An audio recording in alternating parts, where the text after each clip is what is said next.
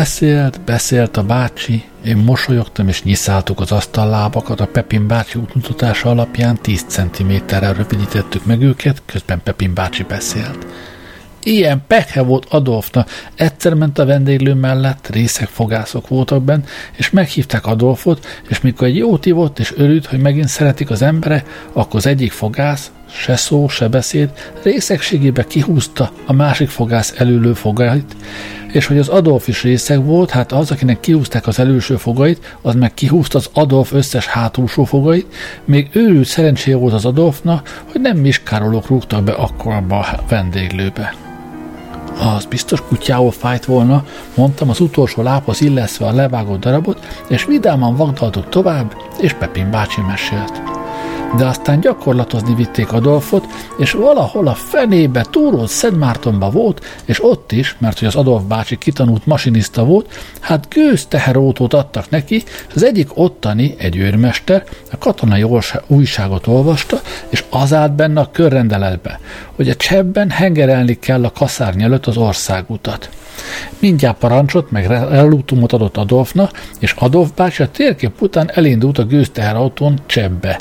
Ez tavasszal volt, és Adolf egész nyáron át a Szlovákián ment át, és ősszel átlépte Morvaország határát, és egyre lassabban ment, mert vasárnaponként hazajárt, és mikor egész ősszel Morvaországon ment át, titokban odaszólt a túrót Szentmártoni kaszárnyába, de ott azt mondták, hogy az őrmester felakasztotta magát, mert ágyút találtak a főtére, és senki sem tudta, kitette oda, mire bevitték a raktárba, és ott az az ágyú létszámon felüli volt, így hát az Adolf ment keresztül a gőzteherautóval egész Csehszlovákián, a tavaszon megérkezett Pölzenbe, de nem volt szene. Avval a fával kellett fűtenie, amit összekódult, de sok embernek elégette a kerítését. Kiváltva messze volt az erdő, és attól volt egy nagy késés Adolf bácsina, hogy tulajdonképpen végül csak egyetlen egy napot ment hetente a gőzteherautóval, mert három nap volt hazamenni Osztravába, és megint három napig ment vissza a gőzteherautójához és így ért nyáron Csebbe Adolf bácsi a garnizonhoz, és ott bezárták mindkettőjüket, a gőzteherautót meg Adolfot, és mikor kiderült, miről volt szó, Adolf bácsit Kosumberg várába küldték katonai őrszemnek, és hogy nem volt hova utaznia, Kosumbergben unalmában beleszeretett egy idegenvezető lányába, aztán elvette, és folyton ott állt, ott állt tört a puskájával, de három év múlva kiötőte, hogy alig, hanem megfeledkeztek róla, és levette az uniformist, a puskát a sarokba tette, és azóta is idegenvezető. Pepin bácsi fölegyenesedett, és leesett az utolsó deszkacsonk. Fogtam a lámpát, és elvittem a kredencre, hogy lássam, milyen lesz a 10 cm-rel megrövidített asztal. És amikor felállítottuk az oldalára fektetett asztalt, elhűltem, és kiguvadt a szemem. Bementem a konyhába, egy percre megálltam a küszöbön, és néztem a sörgyár kéményét, a gyümölcsösket fakoronáinát, és egy perc múlva visszamentem. Pepin bácsi az ujjait babrálta. Mit lehet tenni? Nincs mit tenni, Józsin bácsi, rendelkeztem. Hozza ide a könyvespolcról Benes Tresbiszki összes műveit, jó? És felállítottam az asztalt, amelyből a sötétben levágtunk Pepin bácsival 4x10 cm-t, ám de azt a 10 cm-es darabot mindig ugyanahoz a lábhoz illesztettük, és egy lábat rövidítettünk meg 40 cm-rel és Pepin bácsi kihozta az összes műveket, a hiányzó láb alá igazítottam őket, de még nem volt elég, és kiegészítettem Smilovski parnassziájával. A távolból dörgés és csörömpelés hallatszott, Francin robogott ki az Or- Orionján, a Cverinyeki kiserdőből, a ricsai és az örej szakadatlanul erősödött, mintha Francin az Orion összes alkatrészét maga előtt söpörni. Kiszaladtam az iroda elé, kinyitottam a kaput, Francin behajtott a sörgyár udvarára, az oldalkocsiban ott zötyögött az a kis lábmeghajtású eszterga, amelyet Franci nagyobb utakra mindig magával vitt. Most a motorbicikli befordult egészen az ajtónk elé, Franci levette a szevőgegét és a bősisakját, és kezével jelezte, hogy úsgyi szaladjak hozzá, már tudtam, hogy ajándékot hozott. Beszaladtam a konyhába, Francin valamit bevonszolt hátulról az iroda folyosóján keresztül a szobába, ott mahinált egy kicsit valamivel, aztán bejött a konyhába, kezét dörzsölt és nevetett, megsimogatta Pepin bácsi vállát, én meg rávetettem magam Francinra, és szokásunkhoz híven végigkutattam az összes kabát és nadrágsebeit, és Francin nevetett, és olyan ennivaló volt, hogy meg, megdermettem, mi lehet enni mögött, e mögött. Aztán azt mondtam, Nem gyűrű, és nem nyaklánc, és nem óra, és nem bros, hanem valami nagyobb, ugye? Francin pedig levetkőzött, és a kezét mosta, és bólogatott, és mikor a kezét törölte, a szobajtóra mutatva megkérdeztem. Ott van? Francin bólogatott, hogy ott van. Szánszándékkal lassan vetközött, és úgy tett, mintha le kellene pucolni a cipőjét, míg meg nem fenyegettem, hogy beroppatok a szobába, mert már nem bírom ki. Francin felemelte az ujját, megkért, hogy hunjam be a szemem, és bevitt a szobába, egy pillanatra ott hagyott, aztán megszólalt a zene, és egy tenor gyönyörű dalba fogott. A szívem értem kiállt, havaim, fehér virág. Kinyitottam a szemem, megfordultam, ott állt Francin égő lámpával és egy dobozos gramofonra világított, majd az asztalra állította a lámpát, és felkért engem táncolni. De rékun fogott, a másik kezébe szorította a kezemet, és Francin fülelt, és most egy hosszú lépéssel ki egyszer téged hágyít, az mindig visszavágyik. És Francin csodálkoztam, mert mindig rosszul táncolt, tangó lépésbe ment át lágyan, olyan jól, hogy hozzásimultam, a lábát egész bátran a lábaim közé csúsztatta, úgy egymásba csúszantunk, hogy hátra húzottam, hogy jobban szemügyre vehessen Francint, aztán a vállára hajtottam a fejemet, ám de fordulás következett a táncban, és Francin kijött a ritmusból, várt egy pillanatot, és amikor hátra lépéssel akarta megint folytatni a tangót, Jól lépett ugyan hátra, de nem ritmusban, erre elbizonytalanodott, de amikor az egész táncot széncincáván kilest az első három lépést, megint bekapcsolódott, és gyönyörűen úszott a szőnyegen, és nem is forgott a biztonság kedvéért kilépni sem akart, csak hosszú lépésekkel, mintha ragadós, forró aszfalton járna, táncolt a szoba egyik végétől a másokig, ott ügyetlenül megfordult, és megint ritmusban masírozott, de mégsem tudta megállni, hogy újra meg újra ne próbálkozzon a fordulással, Ellépett mellőlem, és a lépéseit figyelt a szűnyegen. Láttam, hogy a lépések jók, de a lényeg hiányzik, a ritmus. Még úgynevezett bedőlést is igyekezett csinálni, átfutott a fejemben, hogy biztos járt valami tánctanfolyamra Prágában, valami magán tánciskolában, mert még a bedőlést is perfektül megcsinálta, hátra hajlított, csak nem a szőnyeghez ért a haja, de amikor megint befűzött, azt is jól csinálta, csak éppen a lépések fonalát fűzte folyton a zene tűfoka mellé. A gyönyörű tenner elhallgatott, és a zene halkan kimúlt. Francina arcáról eltűnt a mosoly, jóformán úgy rögyött le a székre, lélegzetvitelnyi ereje sem maradt attól, hogy nem ment neki a tangó, attól a felismeréstől, mert a legutóbbi farsangon a fiatal klecskával táncoltam, egy gyárbeli serfőzőmesterrel, aki gyönyörűen csellózott, és négy reál gimnáziuma volt, és úgy, de úgy tudott táncolni, és annyira együtt voltunk, hogy a táncolók abba hagyták a táncolást, és körénksereg lettek, és mi ketten úgy táncoltunk, mint két artista, mint két összekapcsolt tengely, tökéletesen egyéválva, miközben Francin magában ült az oszlop mögött, és a padlót bámulta. Ach, Ravdi, Vlasta kisasszonynal is így táncoljuk, mondta Pepin bácsi, de egy kicsit másképp, gyorsabban. Vlasta martelt tűt nekem, azt azt mondja, na József úr, mit játszak magának? Mire én? Játszon egy rojtot. Milyen rojtot? kérdi Vlasta. Mondok, a Bunda nevű zeneszerzőtől, az úgynevezett Goblin-kától. Szabad sógorasszony. Francin, tedd egy kicsit sokkal gyorsabbra, és figyeld, hogy kéne rendesen táncolni. Pepin bácsi kézen fogott, és újra kapcsolt a jazz, ahogy Francin arrább lökte a sebességváltót, mint ahogy a gyorsított felvételeken szaladnak a nők. Pepin bácsi hajladozni kezdett előttem, erre én is hajladoztam. Aztán hozzám érintette a homlokát, én is ő hozzá, Hirtelen megfordult a bácsi a zene ritmusában, kézenfogva megfordultunk, és háttaláltunk egymásnak. A bácsi felemelte a lábikóját, és tekergette, tologatta a cipőjét lábikrástól, aztán kitárta a kezét, tapsolt egyet, és olyan gyorsan forgatta a kezét, mint a fonalat gombolítana, aztán csípőre tette a kezét, és jobbra-balra kaszált a lábával. Nekem is utánoznom kellett, csak ellenkezőleg nehogy kirúgja rólam a bokámot, aztán megfordult, derékon fogott, és feldobott a plafonra, a hajam a vakolatot érte, aztán a bácsi fel alá cippelt a zene ritmusára, orra a köldökönben mélyet, aztán elengedett, megfordított, háttal egymáshoz simultunk, a bácsi a karjára fűzött, mint egy puttonyt, belekaroltam és hintáztattuk egymást, mintha elgémberedett derekunkat egyenesítgetnénk, aztán a bácsi eleresztett, ritmusban körülügetett, rohamozni kezdett, mint a piros alsó a bottal, utána csinálta, és a tánc pontos volt és kiszámíthatatlan, de mindig a ritmusban maradt, mintha a mozgás sokkal pontosabb gyorsabban töltené be a zenét, mint bármely más tánc,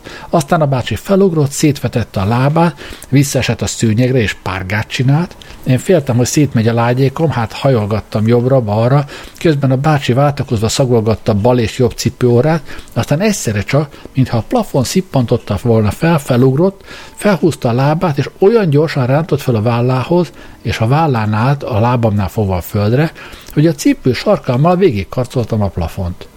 Franci nézett és mosolygott, aztán kiment a konyhába, és visszajött egyik kezében egy bögre langyos teljes kávéval, a másikban egy karés száraz kenyérrel. Azt harabdálta minket nézve, de a gyorsított tangó elcsendesedett, a tenor befejezte a dalát, ki egyszer téged hágyít, a szíve visszavágyik, havaim, fehér virág, álmom te vagy.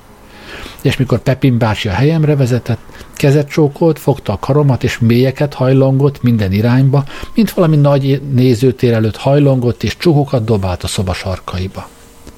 Ahogy elmentem az asztal mellett, ráléptem a deszkacsonkra, amit levágtunk róla, és kificamodott a bokám.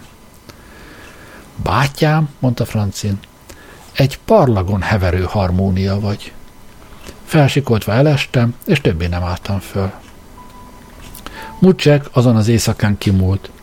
A házmesternek már este le kellett láncolnia a fészerben, és Mucsek nem volt képes meglátni a krémróló és a farokfájdalom között az összefüggést, és már nem akart a legújabb divat szerint szép fiú lenni, így hát iszonyú vonításba kezdett, és habütközött ki a pofáján, a téboly habja a krémróló habjával keverve, és éjfélkor Francin megtöltötte a Browningját, kiment az udvarra, hamarosan lövéseket hallottam, az egyiket a másik után, az ablakhoz sántikáltam, és láttam az elemlámpa fényében mucsekot, ahogy feszíti a láncot a hátsó lábánál, és mancsával könyörő, hogy kiegyezik már a megrövidített farokkal, hogy mindennel megbékél, csak ne lőjön rá a gazdi, és Francin kilőtt az egész készletet, de Mucsek még mindig nem esett el, ellenkezőleg megindító volt, mint bármikor máskor, csak állt a hátsó lábain, és kapartam elsővel, és én ezt az egészet halálos bűnnek tartottam, én követtem el a Mucsekon, oda sántikáltam a heverőhöz, elsírtam magam, befogtam a fülem, hogy ne halljam a lövést, mint egy szemrehányást.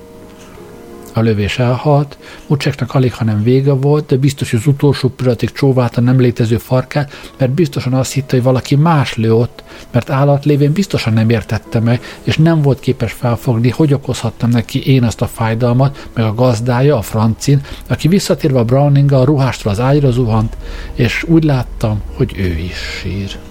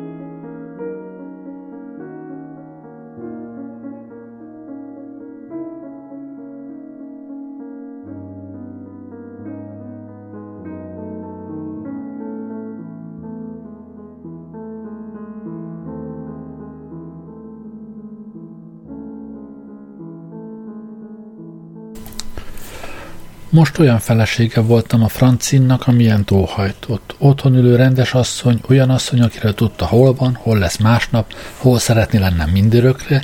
Nem túl beteg, de egy kissé, mintha olyan asszony, aki ásántikálna a kájháig, a székig, az asztali, de főleg olyan asszony, aki a terhére volna, mert Francin abba látta a családi együttélés ne továbbját, hogy hálás vagyok neki, amiért reggel elkészíti a reggelimet, délben elmegy motoron az étterembe az ebédért, de főleg, hogy megmutassa, mennyire szeret, micsoda örömmel képes gondoskodni róla, és ahogy ő gondoskodik én rólam, valahogy úgy kéne gondoskodnom nekem is ő róla, az volt a francina álma, hogy minden évben torokgyulladást kapjak, meg influenzát, hogy néha még tüdőgyulladásom is legyen.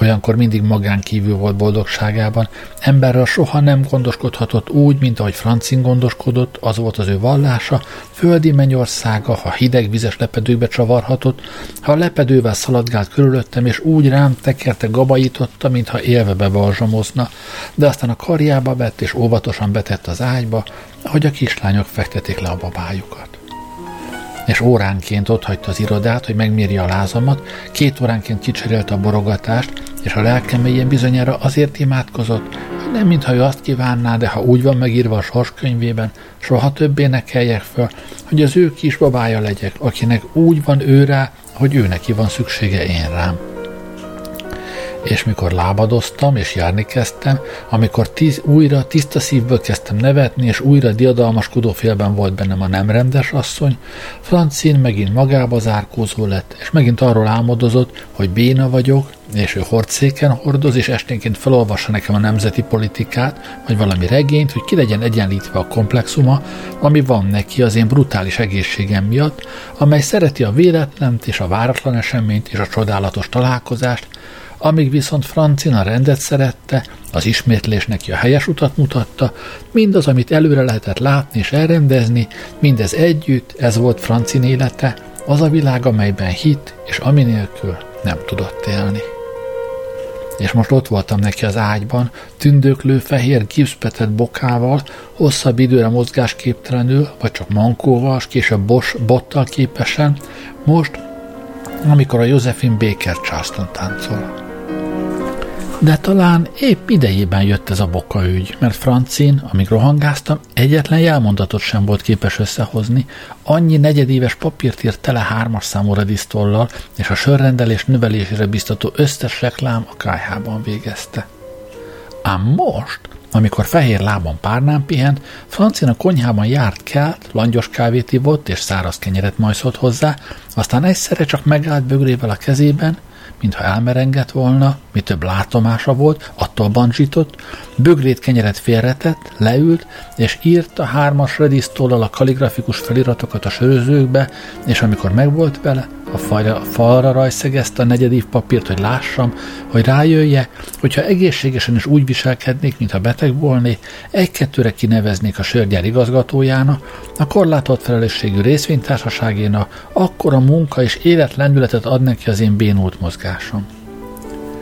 Francin egy hét alatt további fél hektoliter langyos kávéból merített inspirációt, és körülaggatta az egész falat redisztollal írt és grafikailag megtervezett jelmondatokkal. Több sör, kevesebb vesződtség és mogorvaság. Megrendült az egészséget? Kóstold meg a söröcskénket. Ki nem kapatos, bánatos, hogyha sör kóstolt szája, kipirul az orcája. Hogyha sört nem ihatom, a lelkemet kiadom. Hurutos a tarok, has, söröcskével borogas. Sörivás, félegészség. Egészség, stramság, erő, sörből kerül elő. Ki jó kedvet akar nyerni, sört kell annak gyakran nyelni. Kebelükbe bevésség, sörben erő egészség. Ki hazáját kedveli, sörét issza, vedeli. Finom söröcskénkkel telve, megoldódik ki kinyelve. Ki a kocsma elé érve, ma inni nem térbe, egészsége ellensége. Hazúra, útra, minden üvé frissítő sört. Sört minden időre, kellően felfrissült tőle. Úgy örvendezett az inspirációján, hogy egy egész bögre kávét töltött magának, bekapcsolta a gramofont. A tengeren messze túl csodálatos föld virul, Havai, és úszó lépésekkel tangózni próbált, és annyira telve volt optimizmussal, annyira örvendezett a közeli jövőben elraktározott valamiféle eseményen, hogy este bezárkózott a szobába, folyton a havaim, te fehér virágot hallgatta, pillanatonként kijött nevetve a modern tánc kézikönyvével, és ha kiörvendezte magát, megint visszament a szobába, úgy fény lett a kulcsjuk a fény a félhomályban, mint az én gizbetett lábam, és tudtam, hogy biztos felfestette magának krétával a lépéseket, olyan cipőnyomokat, nem csak az alaplépéseket, hanem a hátralépéseket, fordulásokat is, egy egész krétával körülrajzolt cipőt talpnyomó útvonalat, és türelmesen járkált bennük a havai melódia ritmusára. Annyira boldog volt tőle, hogy mennek a lépések, hogy nappal is, ha kinéztem az ablakon az udvarra, és láttam, hogy siet elintézni valamit a főzőházba, hirtelen lassabbra fogta a lépteit, és tangó lépésbe ment át, fordult, hátralépett, kissé felemelt kézzel, táncolta tovább azt a modern táncot, láttam, hogy figyeli a lábát, láttam, hogy tanácstalan, és ha lehetne, fölrajzolna magának a krétával az útra lépéseket de ez sem vette el a kedvét, ellenkezőleg este annál nagyobb erőbedobással igyekezett megtalálni a krétával le telerajzolt szűnyegen azt a részt, amely át behatolhatna a grammofon ritmusába, amely már századszor játszotta a havait. Franci minden este kiszerelte az Orion motorbicikliéből az elemet, behozta és bekapcsolta a nagy frekvenciájú áramokat, a piros bársonybélésű koffer tompán csillogott az üvegszerkezetektől, és Francin szikrákat ugráltatott a bokámba, a fulgurációs villámok áthatoltak a gipszen, aztán darabonként lehúzta rólam a ruháimat, Észre se vettem, hogy majdnem mesztelen vagyok, jót tettek a fulgurációs villámok, a masszírozó henger apró szikrákkal erősítette mindkét lábamat és hátidegeimet, és francin suttogott. A legjobb módszer méri, a szépséged növelésére fulgurációs áramokkal konzerválni a szépségedet.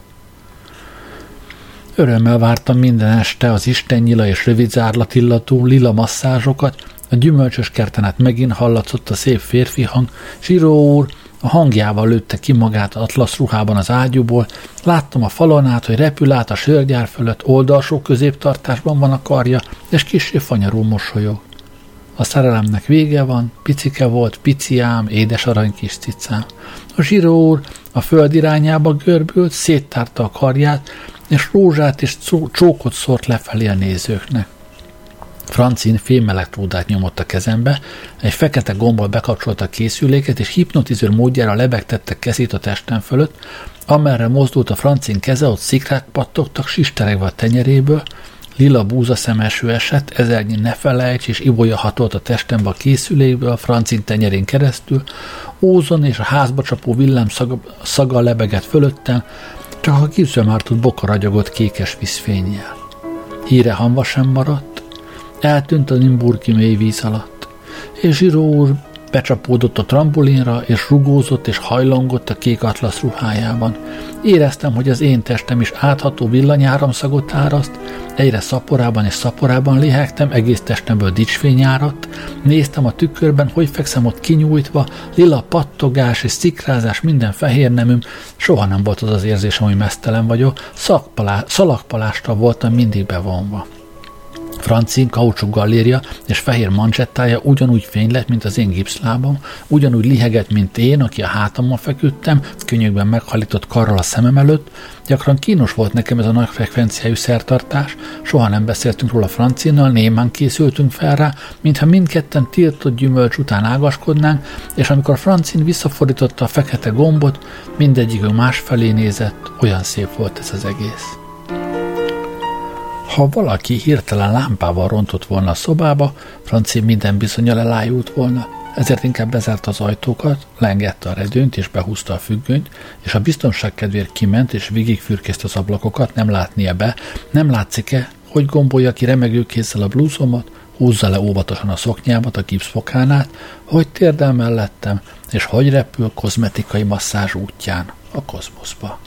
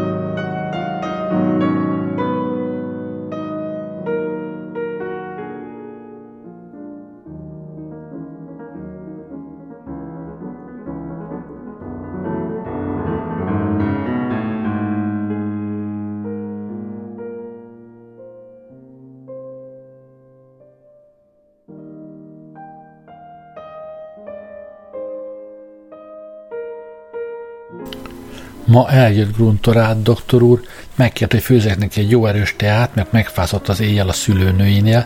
Kivá- kivette egy ollót a táskájából, és a gipszkötésemet vagdalva tüsszentett néhányat, majd a vagdalás kellős közepén, kezében az ollóval elnyomta az álom.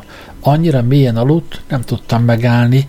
Kihúztam az zakója zsebéből az aranyóráját, megnéztem hány óra, és csendes késen visszadugtam az órát, de olyan, olyan óvatosan, és a mozdulataim oly izgatott pontosságával, és abban a lopási kísérletben megint egészen én magam voltam. A fali órán látni lehetett hány óra van, de én saját magamat akartam kipróbálni, nem kerítette hatalmába a kis hitűség. Képes vagyok-e vissza, végrehajtani, ami éppen az eszembe jut, és képes voltam, nem álltam még olyan rosszul.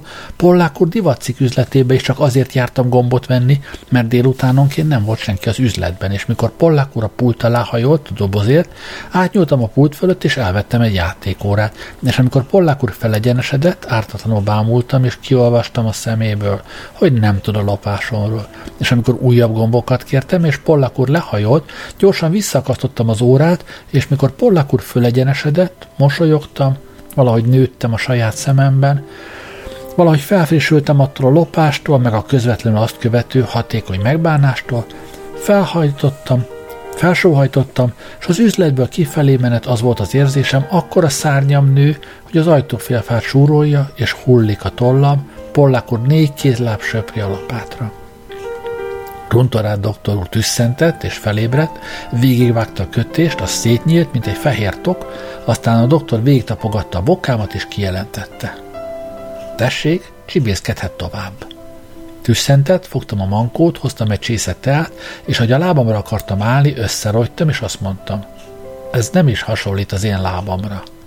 Mire Gruntorát doktor azt felelte, a maga lába az egy hét múlva megint csinálhat akármit, mindjárt fogják tudni, hogy maga volt az. Hapci, tüsszentett őszintén. Doktor úr, mondtam, valahogy nehezen is lélegzek. Vegye le a blúzoskáját, kérem, mondta a doktor, és neki látott a teának. Aztán a hátamra tette a fülét, szokás szerint hideg volt, mintha üveghamutartót tett volna oda. Minél melegebb volt az idő, annál hidegebb volt a füle. Végig kopogtatta a hátamat, kérte, hogy sóhajtsak mélyeket, majd, há- a, majd a hátamat kopogtatta a mutató ujjával, a fülével könnyen a hátamhoz ért, mint hogy a fiúk hallgatóznak a telefonoszlopon, Átvetettem a, baj, a hajfolyamomat a másik oldalra, és a doktor úr megint elaludt a hajammal beszórva, mintha szomorú fűz alatti kispadon aludna el. Egyszer direkt a gruntorát doktor úr villája mellett kerekeztem el, csak hogy lássam, tényleg ott van az egész házat beárnyékoló fűzfa, jó régen lehetett, hogy a feleségéhez jár Brandisból lovon az óbester, az akkor még fiatal és bizonyára daliás gruntorát doktor úr éjszaka váratlanul hazament, a földszinten leakasztotta a puskáját, berúgta a felesége hálószobájának az ajtaját, még látta az óbester urat, amint rohan az első emeleten a nyitott ablak felé, a doktor úrnak volt még ideje célozni, és miközben az óbester úr egy dobbantással előtte magát az ablakkerettől, és fejjel előre beúszott a mély éjszakába, aztán le az elvirágzott orgonabokrok és a virágzó jászminok közé, Gruntorád úrnak még volt érkezése sörétet szórni az óbester úr éjbeúszó csizmájába, a másik töltény pedig már csak az ablakkeretet betöltő kék éjszaka csillagaiba. Gyakran felébresztett ez a kép, és nem hagyott aludni, soha nem voltam képes ezt a gyönyörű esetet a gruntorát doktor úrral képzelni el és kötni össze, folyton valaki mással kötöttem össze, ezzel szemben engem kötött össze az egyetlen részletdús kép az Óbester úrral, akinek az átlőtt csizmájával sikerült még lóra pattannia, volt még ideje kihúzni a csizmas sárából egy fűszfaveszőt, volt ideje lehajolni a lováról egészen a földig, és beleszúrni azt a veszőt, amelyből mostanra olyan fűzfa nőtt, hogy széles, viharos éjjel úgy kopog az egész ház ablaktáblái, mint egy élő emlék. Egy Gruntorát doktor úr tovább kopogtatta a hátamat a mutatójával, talán már nem is tudott róla, mivel hogy elaludt, kopogott, mint a betemetett bányászó, és amikor megfordult, húzott egyet a teából, és miközben felöltöztem, csendben írta a receptet, és megint megtorpant az arany töltőtolla. Gruntorát doktor úr elaludt néhány másodpercre, aztán felébredt, hogy felfésülve odaérje a pontot a rendelvény végére, mely a mellemről való orvosságra szólt. Mondom, Doktor úr, eldicsekedett vele a férjem, hogy mit vett? Mutassa, vezényelt a doktor, és ivott a teából. Kinyitottam az asztalkán fekvő koffert. Mi ez a bóvli? Hol vett az az ember? kérdezte a doktor úr. Mondom, Prágában. De maga náthás, itt ez a gyönyörű készülé, ez olyasmi, mint a, a mint zúg a hegyen a fegyveserdő, azt mondta a doktor úr. És maga ért ehhez? Mondom, á, semmi az, doktor úr, ide nézzen. Bedugtam a konnektort, elfordítottam a fekete gombot, és beállítottam az idegnyugtató kefés csövecskét, a kefeszálaiból lila fűrészpor sziporkázott, a doktor úr végvezette a csuklóján, és keresetlenül elmosolyodva így szólt. Igen, poétikus, senkinek sem esett tőle semmi baja, és magától szívesen veszem. Fogtam egy elektródát, a porlasztós ózoninhalátort, és mondtam, doktor úr, az lesz a legjobb, ha lefekszik a heverőre. A doktor úr a kanapéra ült, elhúztam a vajszínű függönyt és az omló félhomály és a speciális idegelektrodából sziporkázó elektromos kisülések lilabokra bevilágította a heverőre ereszkedő doktor úr fején a pilist. Most a hátán feküdt, kezében tartva a szakadatlanul szikrázó és prüszkölő rudacskát, miközben előkészítettem a porlasztós inhalátort. Rácsepegtettem az ózoninhalátor vattájára az eukaliptuszolaj és mentolaj keveréket, becsavartam a csőbe azt a kétágú üvegmicsodát, amit az orva kell dugni, aztán elvettem a doktortól az idegkefét, és a porlasztós ózoninhalátort kapcsoltam be a katódba, elfordítottam a tárcsát, és az üres cső megtelt neongázzal, a gáz áthatolt az eukaliptuszolajjal átítatott vattán, a kanappi elé térdeltem, és a doktor úr orlikai felé közelítettem a szerkezetet. Azt mondtam, ez biztosan meggyógyítja a doktor úr, a férjem mindig, még mielőtt benáthásodna, akkor én halál. Ez tényleg olyan, mint a Zúga hegyen a fenyves erdő. Érzi ezt az ózon és gyanta illatot? Meg ezt a kék neonkisülést, ezt a tüzet. Már ez maga egy gyógyulás, magának a kéknek a színe. Ez minden életzajlást csillapít, nyugtatja az idegeket, lassítja a keringést. Dorozsoltam egyik kezemben az inhaláló olajjal teli gyönyörű szerkezettel, jobb kezemmel meg lassan nyomogattam a gumilabdát, amely levegőt hajt át az inhalátor ózon és olajkamráján. Gruntorát doktor úr pedig üdvözült mosolyan mondott utána mindent, és hallottam, hogy kattan az iroda felől a csapóajtó, aztán fordul a kulcs a zárban, bejött Francin szederjesen és sápattan és halkan felkiáltott. Mit csináltak itt? Megijedtem, megnyomtam a gumilabdát, és a doktor úr nem mondta végig utánam, zúg a hegyen fenyveserdő, hanem felült és felordított, összerándult az arca, hirtelen megfiatalodott, felugrott, és olyan nevetségesen ficánkolta vala pici lábával, kitopogatta a kilincset, kiszaladt, Francin meg utána összekulcsolt kézzel, bocsásson meg, elnök úr, de a doktor úr ficánkolt a lábával, és szaladt a malátagyárba, berohant, és le a lépcsőn a csíráztató szérűre, ott átgázolt néhány árparakáson, az aszalók többenten álltak a lapátjaikkal, de az elnök úr maga mögött hagyta a nedves malátába térdelő francin, és megállás nélkül jajgatva felrohant a lépcsőn a padlásra, végigrohant a száraz malátarakások mellett, de az orrát maró fájdalom egész a legfelső emeletig kergette, ott beszaladt a disznóhizlásra száradó árpába, a 60 fokos hőségbe, aztán visszaszaladt egy emelettel lejjebb, és átszaladt az átjáron a főzőházba, néhányszor megkerült a medencét, leszaladt a kis lépcsőn az erjesztőkamrába, Francin egyre utána. Az erjesztőkamrába a gruntorát doktor felszaladt egészen a hűtőbárkákig, ahol a, fi- a fickó sör hűlt, kinyitotta a zsalugátereket és kiszaladt a jéghombár tetejére, ahol kövi rózsa nyílt. Francin beletérdelt a szép sárga virágokba, de Gruntorát doktor újra feljajdult, és visszaszaladt a lépcsőn a főzőházba, és kirohant a kapunát az udvarra, az udvarról az ólakhoz. A munkások köszöntek, jó napot kívánok, elnök úr, jó napot kívánok, gondnok úr, de a doktor úrnak csak ficcánkolt tovább a lábacskája a gyümölcsös kerten át, végül megint beszaladt a nyitott ajtón a konyhánkba, onnan a szobába lerogyott a kanapére és kiabált. Hol vette ezt a bóvlit? Mutassa! Alaposan szemügyre vette a porlasztós ózoninhalátort, megszagolta, aztán azt mondta. Miből öntötte rá az olajat maga égetni való nő személy? Az a zúga hegyen a fenyves erdőt.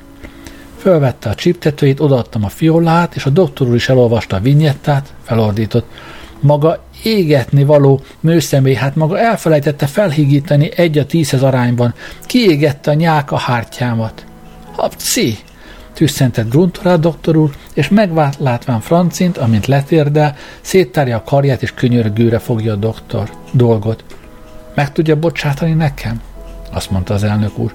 Álljon fel, derékember, szívesebben lennék a sörgyár gondnoka, mint elnöke. Szólt, órájára nézett, Kezet nyújtott, aztán megcsokolta a kezem fejét, és mondta, kezit csókolom. És kiment, megjelent az udvaron a napfényben, karbol, lizol és eukaliptus szagot hagyott maga után, feudális könnyedséggel felugrott a bakra, mintha mindaz, ami történt, új erőt öntött volna tagjaiba, és most láttam. Most elhittem, hogy csak is úgy történhetett az, ahogy hallottam, azt az esetet, amelynek egyetlen nyoma az az egész házat beborító szomorú fűz. A doktor úr felült a bakra, a kocsis a kezébe adta a gyeplőt, a doktor meggyújtott egy cigarettát a barastyán szipkájában, úgy húzta a homlokára a világos puhok alapját, ahogy nem tudja rajta kívül egyetlen férfi sem, valahogy megfiatalította az a gyeplő a kezében, olyan volt, mintha éppen most érkezne Bécsből, azon a kocsin, felegyenesedett és kihajtott a sörgyárból a legyélt farkú és sörényű csődőre, miközben a doktor kocsisa hátul terpeszkedett a Landauer plüskanapéján, egy olyan ember bűntudatos mosolyával, aki soha nem fogja megérteni, miért az ura ekkora kedvel és kéjjel a bakon, miközben ő, a kocsis bűntudatosan ül a püssúzatú ülésen. Francin pedig föl alá járkált a szobában, és tépte az agyát.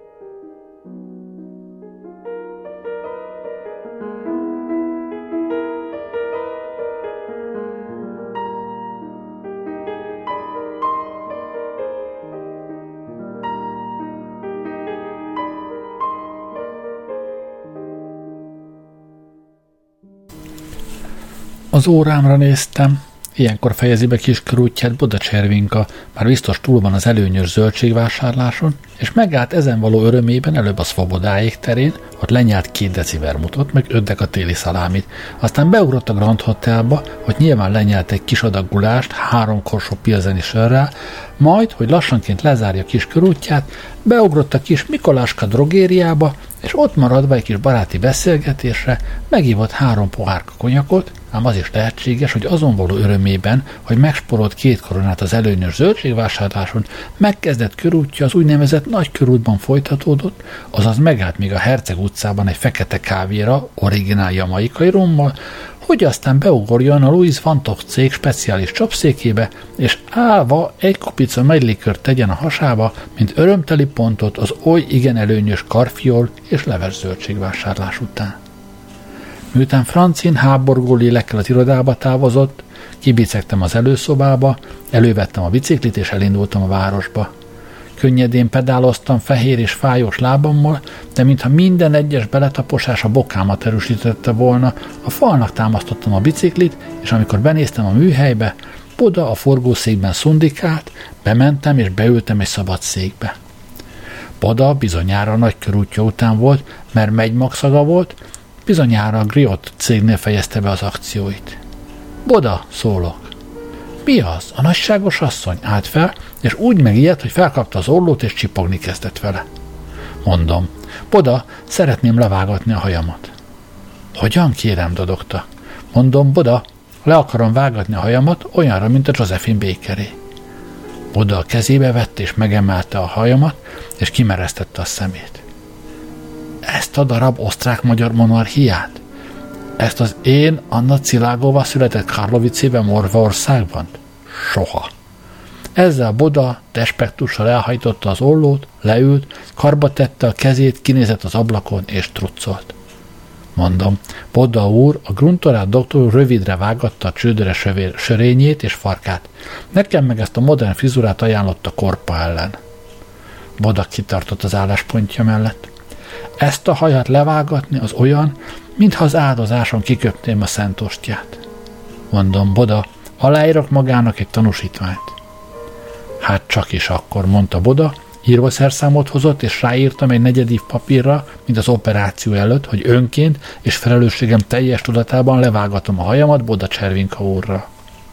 És Boda, miután a levegőben lengetve megszárította a tanúsítványt, és gondosan eltette a briftasniába, kibontotta a karinget, összehúzta az állam alatt, előrehajlította a fejemet, fogta az ollót, egy pillanatig habozott, ez volt az a pillanat, amikor az artista a cirkusz kopójában kupolájában valami veszélyes mutatványt végez, és pereg a dob, pereg, és Boda két nyisszanattal levágta a hajam folyamait. Úgy megkönnyebbültem, hogy a mellemre billent a fejem, és megéreztem a tarkomon a légáramot. Boda a forgószikre helyezte a hajamat, majd fogta a hajnyírógépet, és körülnyírta a haja mindáit és a pajaszomat, aztán csipogott az ollója, oda hátralépett, és úgy nézte a fejemet, mint egy szobrász alkotás közben, és az ollója rögtön koncentráltan dolgozott tovább. Ha fel akartam emelni a fejemet, és titokban a tükörben nézni, benyomta az államat a kulcsontom közé, és dolgozott tovább. Láttam, hogy ütközik ki rajta a veríték, fény lett az arca, és jamaikai rum, megy likőr és konyak szagárad belőle, nem túl kellemes sörfa, sörszak felhővel együtt, aztán beszappanozott egy pamacsot, és szemmel tartott, akár hányszor csak meg akartam nézni magam a tükörben, lenyomta a fejemet, de láttam, hogy öröm ömlik el az arcán, egy olyan lelkesült mosoly attól, hogy megy neki valami, aztán beszappanozta a tarkómat, és kiborotválta a nyakamat, aztán bevizezte a hajamat, és levagdalta a borotvába, és hirtelen keserű lett a számíze, és gyorsabban kezdett verni a szívem. Most, amikor már késő volt, már nem lehetett visszaragasztani a hajamat, magam előtt láttam Francint, amint ülest az irodában, és hármas redisztollal iniciálékat ír a sörgyári könyvekbe, és minden iniciálé köré indákat kanyari, meg az én lantalakba csavarodó vörös szőke hajamat, magam előtt láttam Francint, láttam, hogy vágja le kezét a hajamról, Boda Cservinka, hogy vágja le a lilán fénylő neonfésűt, mert Francin soha többé nem fog a sötét szobában fésülni engem, sem a hajamban gyönyörködni, amiben még a monarchia alatt szeretett bele, és ami miatt elvett. Lehúnytam a szememet, és államat a mellemre szorítottam, egy darabig nyáldástam. Boda kétszer megérintett, de nem volt erőm a tükörre emelni a szememet. Boda finoman megfogta az államat, és felemelte a fejemet, aztán hátra lépett, és olyan tapintatos volt, hogy elfordult. A tükörbeli forgószéken, állig fehér lepedőben egy csinos fiatalember ült, de olyan pimaszalsz kifejezéssel, hogy én maga nem emeltem pofonra a kezemet. Oda leoldozta a karinget, felegyenesedtem, a márvány asztalkára támaszkodtam, és néztem magamat, és elszörnyedtem, mert a lelkemet vágta le rólam a boda, ez a Josephine Baker frizura, ez én voltam, ez az én portrém volt, ezen a portrém mindenkinek ki kellett, hogy bökje a szemét, mint a kocsirút, ez az én új frizurám. Buda már régen kirázta a karimbra a legázolt és lekaszált hajszálakat, és könnyűrletesen megadta a lehetőséget, hogy beletörődjek saját magamba, hogy hozzászokjak saját magamhoz. Leültem, még mindig nem vettem le magamról a szememet, Boda mögém tett egy kerek tükröt, az előttem levő tükörben láttam a kerek tükröt, benne a tarkómat, egy kisfiú nyakat, amelyel visszafiatalodtam lánykoromba, de mégis nő maradtam, olyan, aki még képes kísérteni magát szív alakúra nyitott tarkójával. És egyáltalán ez az egész új frizura egy pajzs benyomását keltette, egy olyan hajsapkájét, ami a Mephisto felészé volt, amikor a Martin társulat a Faustot adta a színházunkban, azt a benyomást, hogy a frizurámat ugyanúgy le lehet venni, mint hogy az imént Gruntorád úr vette le a bokámról a gipszkötést, úgy tapadt fejemre a frizura, mint a gipszkötés a bokára. Felugrottam, csak hogy mivel hozzá voltam szokva, hogy a hajam hátrahúzza a fejemet, majdnem orra buktam, és betörtem a homlokommal Boda tükrét. Fizettem, és mondtam Bodának, hogy jó lesz nálam egy rekesz sörre, Boda nevetett, és a kezét dörzsölte, az ő tagjébe is erőt öntött ez a borbélyített. Boda, mondtam, ez saját maga találta ki? Boda egész frizura szíriákat lapozott fel a borbély hírekben, Lida de Putti frufrujától Josephine Baker Bubikoffjáig. Kimentem, orkán zúgott a fejem mellett, noha szélcsend volt. Felpattantam a biciklire, Boda kiszaladt utánam, és egy papírságban utánam hozta levágott hajamat. Kezembe adta, jó két kilót nyomott ez a haj, mintha két kiló angolnát vettem volna. Mondom, Boda, rakja hátra a csomagtartóra, jó? Boda felemelte a csomagtartó rugóját, ráhelyezte a hajfolyamokat, és amikor visszaengedte a rugót a hajamra, a fejemhez kaptam. Aztán mentem a főutcán, néztem a járókelőket, láttam de Grigori képményseprő mester de nem ismert meg. Kimentem a pályaudvarra, néztem a vonatindulásokat, de nem vett észre senki. Egészen más valakinek gondoltak az emberek, pedig a biciklim meg a testem ugyanaz volt, mint a nyírbálás előtt. Beletapostam a pedálba, és mentem vissza a főutcán, Szvobodor pékség előtt, ott állt Gruntorát doktor úr hintója, csak délután tudott sort keríteni a doktor úr a fazék teljes kávéra, meg a kiskosár römlére, ami minden reggel várt rá, mire visszajött a falusi szülőnőitől és epegörcseitől. Most kijött a doktor úr, a kocsis várt rá, a kocsis leugrott a bakról, ahol kezében a csődör gyeplőivel szundikált. Gruntorá doktor úr rám nézett, meghajoltam és elmosolyodtam, de a doktor csak egy pillanatig habozott, aztán határozottan megrázta a fejét, felült a bakra és elhajtott, miközben a kocsisa a plüshúzatú ülésen terpeszkedett, átvágtam a téren, a pestis oszlop mellett, mindenki úgy nézett rám, mintha először járnék a városban, a korzónak kasszék, rövidáru és divatszik kereskedés előtt egy buldog aludt, és fekete ruhás hölgykoszorú állt földigérő szoknyákban, a városszépítő egylet elnöknője kalauzoltott valig, hanem valami zeneszerzőt, aki nagy fekete kalapot viselt, mint egy szociáldemokrata.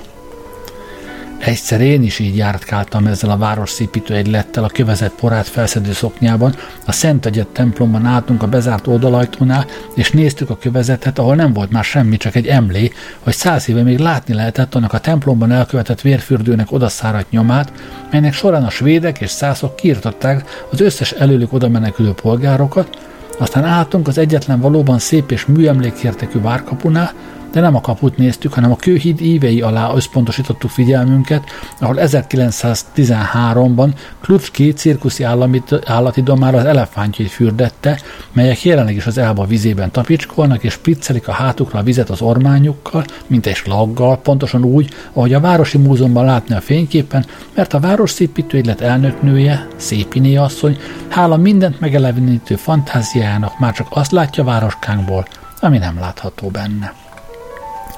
A városszépítő egylet tagjai most áthaladtak a nagybecsű látogatóval a Havdékhoz címzett vendéglő előtti árkád alatt, és megrendülve nézték a betonlapokból kirakott kövezetet, ahol egykor Nagy Frigyes megpihent és mint városkánk legértékesebb emlékéhez, Szépini asszony karonfogva a tér közepére vezette a zeneszerzőt, ahol két nyugdíjas ült a padon, állat mindkettő a botjára támasztva, és az elnöknő asszony pontosan ecsetelte és leírta azt a reneszánsz kutat, amely ott állt 1840-ig, amikor is lebontották, Ám nagyon tévedne, aki azt, a, mint a két ott ülő nyugdíjas, azt hinné, hogy a szépítő egylet őket nézi, hogy is ne. Az elnök asszony mutogatott, és bár a nyugdíjasok orra előtt húzta el ujjával a körvonalat, látta, amit ecsetelt, a gyönyörű díszeket, a homokkő girlandokat, és féldomborbűben azt a két angyalkát, aki a kúton volt, tehát városunk díszei ma is.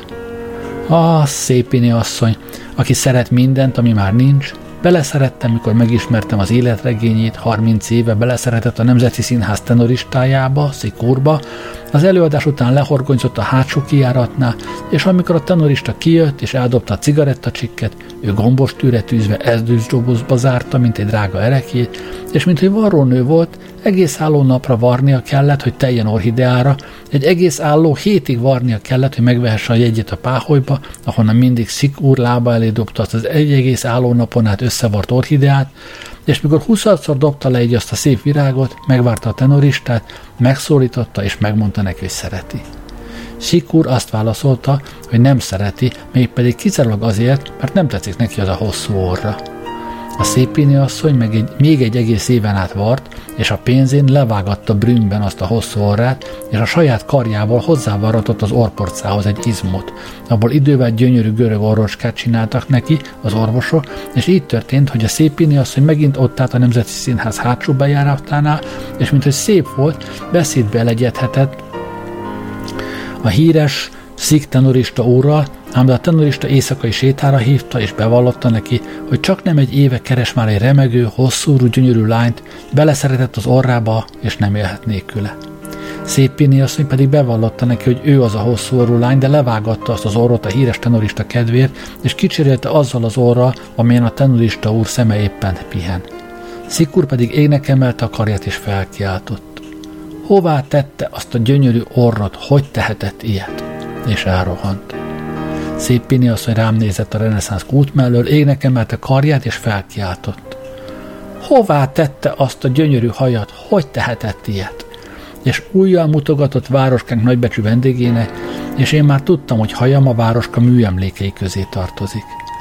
Beletapostam a pedálba, a város szépítő egylet három nőtagja kölcsönvet három biciklit a Herceg Hotel előtt, és utánam szágoldottak, féltékenységben úgy taposták a pedált, hogy játszva megelőztek, és újjal mutogattak rá levágatta a haját. És néhány biciklista, aki megismert, felháborodva utána merett, ők is megelőztek, és elébém köbdöstek, én meg mentem a biciklisták guruló sorfala közt, tűhött pillantásával korbácsolt mindenki, de én nekem ez erőt adott, karba tettem a kezem, és a kormányt elengedve mentem, a sörgyárba kíséret nélkül hajtottam be, a biciklisták már a bicikliükkel a lábak között álltak az iroda előtt, ahol fel volt írva, ahol jó sört mérnek, ott szép csak az élet. Most kiszaladt Francin, nyomában a három városszépítő egyletita, és mindkét kezükkel rám mutogatta. Hol a hajad? kérdezte Francin, remegő kezében szorongatva a hármas redisztollat. Ott, mondtam, a falnak támasztottam a biciklit, felemeltem a csomagtartót, és átnyújtottam a két súlyos coffot. Francin a füle mögé dugta a tollat, meglatolgatta a halott hajamat, és letette a padra. Aztán lekapcsolta a pumpát a biciklim kerekéről. Fel van pumpálva eléggé a belső, mondtam, szakértő mozdulattal tapogatva meg mindkét pneumatikát. De Francin kicsavarta a pumpával a gumicsövet.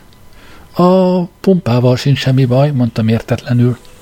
Francin hozzám ugrott, a térdére fektetett, felhajtotta a szoknyámat, és csépelte a fenekemet, én pedig megdermettem, van-e rajtam tiszta fehér nemű, megmosakodtam-e, és ki vagyok eléggé takarva. Francin csak csépelt, és a biciklisták elégedetten bólogatta, és a városszépítő egylet három nőtagja úgy nézett rám, mintha megrendelésre kapnák ezt az elégtételt. Francin a lábamra állított, lehúztam a szoknyámat, és szép volt Francin, orcimpái ugyanúgy remektek, mint amikor megbokrosodott lovakat törte be. Szóval, kislány, mondta, új életet kezdünk. Lehajolt, felvette a földről a hármas redisztollat, visszacsavarta a gumicsövet a pumpába, és visszajomta a pumpát a, bicik, a biciklivázon levő villába. Fogtam a pumpát, felmutattam a biciklistáknak, és így szólta. Ezt a biciklipumpát a Runkas cégnél vettem a Boleszlávi utcában. Hát itt a vége. Kussá Véle, köszönöm, hogy velem voltatok ma este. Jó éjszakát kívánok. Gerlei Rádiózott.